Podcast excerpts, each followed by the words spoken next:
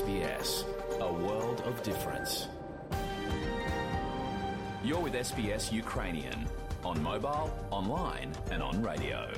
Ви слухаєте СБС українською онлайн через мобільні телефони та інші мобільні пристрої на телеканалі СБС і на СБС Аудіо.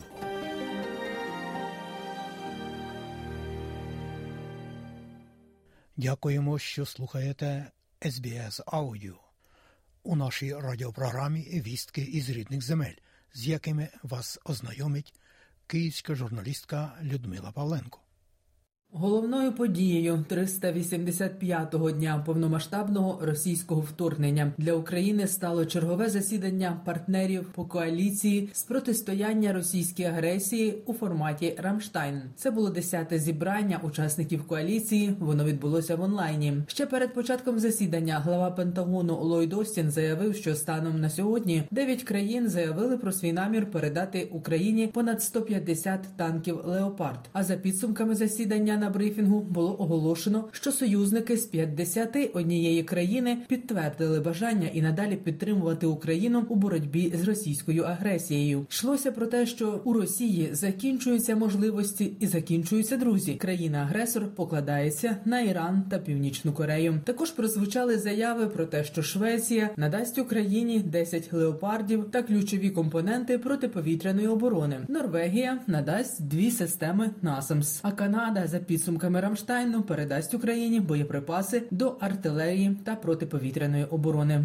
Головними темами порядку денного на Рамштайні 10 були питання надання українській армії боєприпасів, техніки, а також створення корабельної коаліції. Про свої оцінки підсумків 10-ї зустрічі контактної групи з питань оборони у форматі Рамштайн докладно розповів президент України Володимир Зеленський у своєму щоденному зверненні. Боєприпаси для наших воїнів, артилерія, танки, захист українського неба все це обговорювалось. Є рішення. Дякую Сполученим Штатам, які координують Рамштайн та усім нашим партнерам за незмінну готовність допомагати. Особливо зараз це важливо, коли відчувається, що російська агресія наближається до моменту, коли вона може надірватись. Немає такого терориста, який міг би нарощувати свій потенціал в протистоянні з вільним світом. Росія не виключення. Треба постійно посилювати тиск за терор, тиск в нашій обороні у санкціях проти Росії, у знищенні шляхів обходу санкцій Російською державою та її компаніями у політичному та юридичному тиску. Чим більше тиску буде, тим швидшим буде рух до відновлення нашої територіальної цілісності і міжнародного правопорядку. Робимо все, щоб партнери це відчували. Цю необхідність тиснути надалі, крок за кроком, беззупинно. І хочу сьогодні окремо подякувати Данії і за новий оборонний пакет для України, і за рішення про спеціальний фонд допомоги нашій державі обсягом 7 мільярдів данських крон. Це мільярд доларів США. Дуже вагомо, дуже потрібно. Я дякую уряду і парламенту Данії, усьому данському суспільству. Саме такі рішення гарантують, що можна пришвидшити повернення миру в Україні і стабільності всій Європі. Є сьогодні і важливе рішення в Лондоні у справі щодо кремлівського хабаря Януковича ще 13-го року, коли російські гроші та брудні схеми з тодішніми політиками в Україні використовувались фактично як частина агресії проти нашої держави. Агресії, що почалась вже тоді, політично, економічно, згодом спецслужбами, військовою силою. Саме в такому контексті і варто розглядати справу про 3 мільярди євробондів. Повністю розглядати, і це справедливо. Є оптимістичні сподівання, що за півроку від оголошення про наміри передати Україні літаки МіГ їх встигли оснастити сучасним озброєнням. Таку думку висловив аналітик, головний редактор військового порталу Defense Express в ефірі Суспільного Олег Катков. Щоб підвищити їх можливості, в тому числі з інтеграцією сучасного американського та західного озброєння, а саме радарами та високоточним озброєнням, в першу чергу навіть ракетами повітря-повітря AIM 120 AMRAAM. Якщо така модернізація за півроку була проведена все ж таки на польських та словацьких машинах, це буде більш ніж сильне посилення збройних сил України. На понад півтрильйона гривень Україна збільшить видатки зі свого державного бюджету на оборону у поточному році. За словами прем'єр прем'єр-міністра України Дениса Шмигаля. Додаткові кошти для цього були знайдені завдяки підтримці міжнародних партнерів. Якщо народні депутати ухвалять відповідний законопроект, який вже підготували урядовці, то дефіцит бюджету України становитиме рекордну суму понад півтора трильйона гривень. Це 42 мільярди доларів. Таким був увесь бюджет України у 2021-2022 роках. Про це розповів в ефірі телевізійного марафону перший заступник голови парламентського бюджетного комітету Іван Крулько. Для уряду це буде надзвичайно серйозний виклик стосовно того, яким чином цей дефіцит буде покритий, адже це вплине на інфляцію, на здорожчання цін, які і так немалі. Це буде додаткове навантаження та кошти, які потрібні для української оборони. Оборонні витрати першочергові і повинні бути профінансовані у повному обсязі. Про це заявив у телемарафоні голова парламентського комітету з питань фінансів, податкової та митної політики Данило Гетманцев. на 60 мільярдів вона збільшується. Це за рахунок е, податку на доходи фізичних осіб 36 мільярдів, ПДВ внутрішнього 5 мільярдів і 19 мільярдів це частина чи- чистого прибутку державних підприємств. Тобто без підвищення податків за рахунок покращення адміністрування уряд пропонує частково покрити ці видатки за рахунок збільшення дохідної частини бюджету. Міністерство оборони України закликало пересічних українців повідомляти про випадки можливих зловживань під час закупівлі харчування для військовослужбовців. У відомстві створили департамент із питань запобігання корупції. Про це інформує прес-служба Міністерства оборони. Перезавантажити антикорупційне управління міністр оборони України Олексій Резников пообіцяв після того, як чиновників відомства запідозрили у розкраданні коштів на закупівлях продуктів харчування для збройних сил України. Згодом Державне бюро розслідувань повідомило про підозру колишньому заступнику міністра В'ячеславу Шаповалу у причетності до закупівель продуктів за завищеними цінами та неякісної амуніції.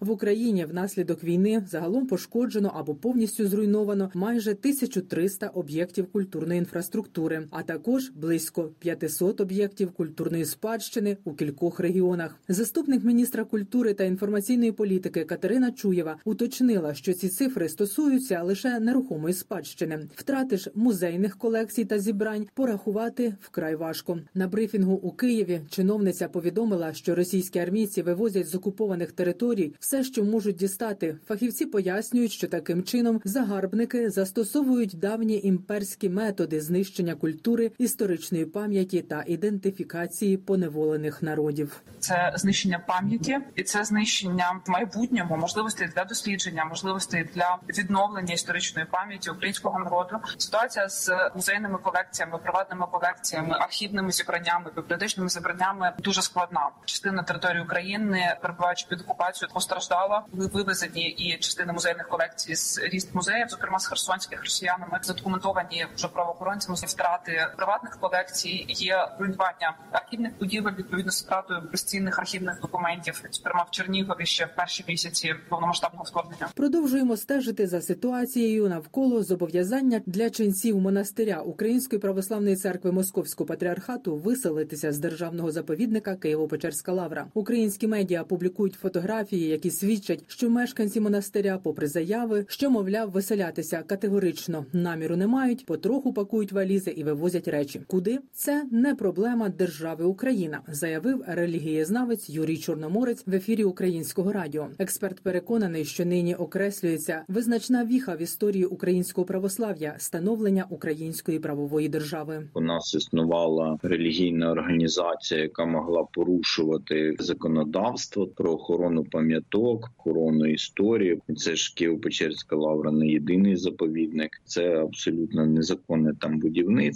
Ну тим більше не зрозуміли, чому якась релігійна організація має якісь особливі права. Є релігієзнавча експертиза. Згідно з нею, вже абсолютно доведено, що це частина московського патріархату, це частина РПЦ. Російські пропагандисти публічно закликають до геноциду українського народу. Про це медіаекспертка інституту масової інформації Альона Нестеренко заявила під час прес-конференції у Києві. За її словами, російські медіа переповнені новинами і коментарями посадовців, які намагаються переконати місцеве населення, що українці, начебто, самі винні у подіях, які нині відбуваються. І якщо їх зараз вбивають, то вони самі це все, начебто. й спровокували. Скажімо, коли підірвали Кримський міст 8 жовтня. Експерти інституту масової інформації наразі фіксують геноцидну риторику, аби у майбутньому людей, які її озвучують, можна було притягнути до кримінальної відповідальності, розповідає Альона Нестеренко. Нацисти, бандерівці, геноцисти, сатаністи теж останнім часом дуже популярно. Це все вони називають так нас для того, щоб дегуманізувати групу, яка є жертвою. І е, спочатку йшлося про те, що ми братські народи, і нас треба рятувати від оцих от злочинних категорій. Нацистами називали військових, називали українську владу. А згодом вже всі українці є нацистами. Нещодавно на Ріа Новості вийшла стаття, де йшлося про те, що хороших українців не буває, що перевиховати українців неможливо. Питанням інформаційної політики присвятив значну увагу, і президент Володимир Зеленський, глава Української держави, провів міжнародні онлайн зустрічі з редакторами провідних закордонних медіа.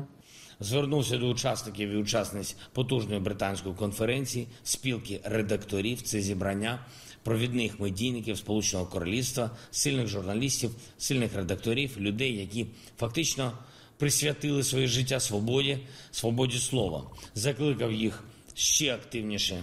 Поширювати правду про російську агресію, про наших людей, яким Росія ламає життя, про наш захист, який повертає українцям та усім європейцям свободу та безпеку. Журналісти, вільні медіа України і світу за час цієї війни зробили дуже багато, щоб російський терор програвав, щоб російська пропаганда програвала. Я хочу підкреслити, зробили це просто тим, що поширювали інформацію про те, що відбувається тут і зараз, в Україні, в Європі, у світі. Просто поширювали правду. Це треба робити і надалі. Кремль ніколи не переможе правду, як і Україну.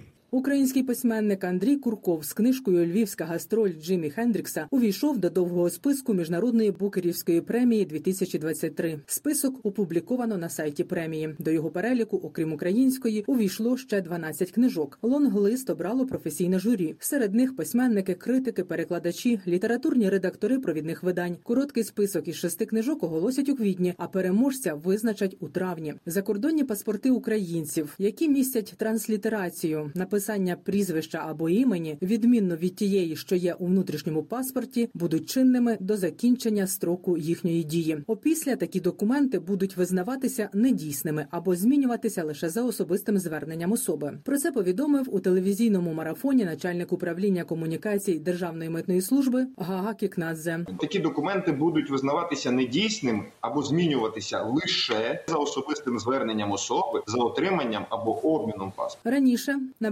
виконання рекомендацій Європейської комісії щодо необхідності врегулювання питань пов'язаних зі зміною персональних даних осіб було ухвалене рішення про обов'язковість заміни документів, у яких є відмінності у написанні імені власника. Наразі це рішення скасовано. Людмила Павленко, Київ для СБС Аудіо. Ваша громада, ваші думки і дискусії. СБС українською мовою.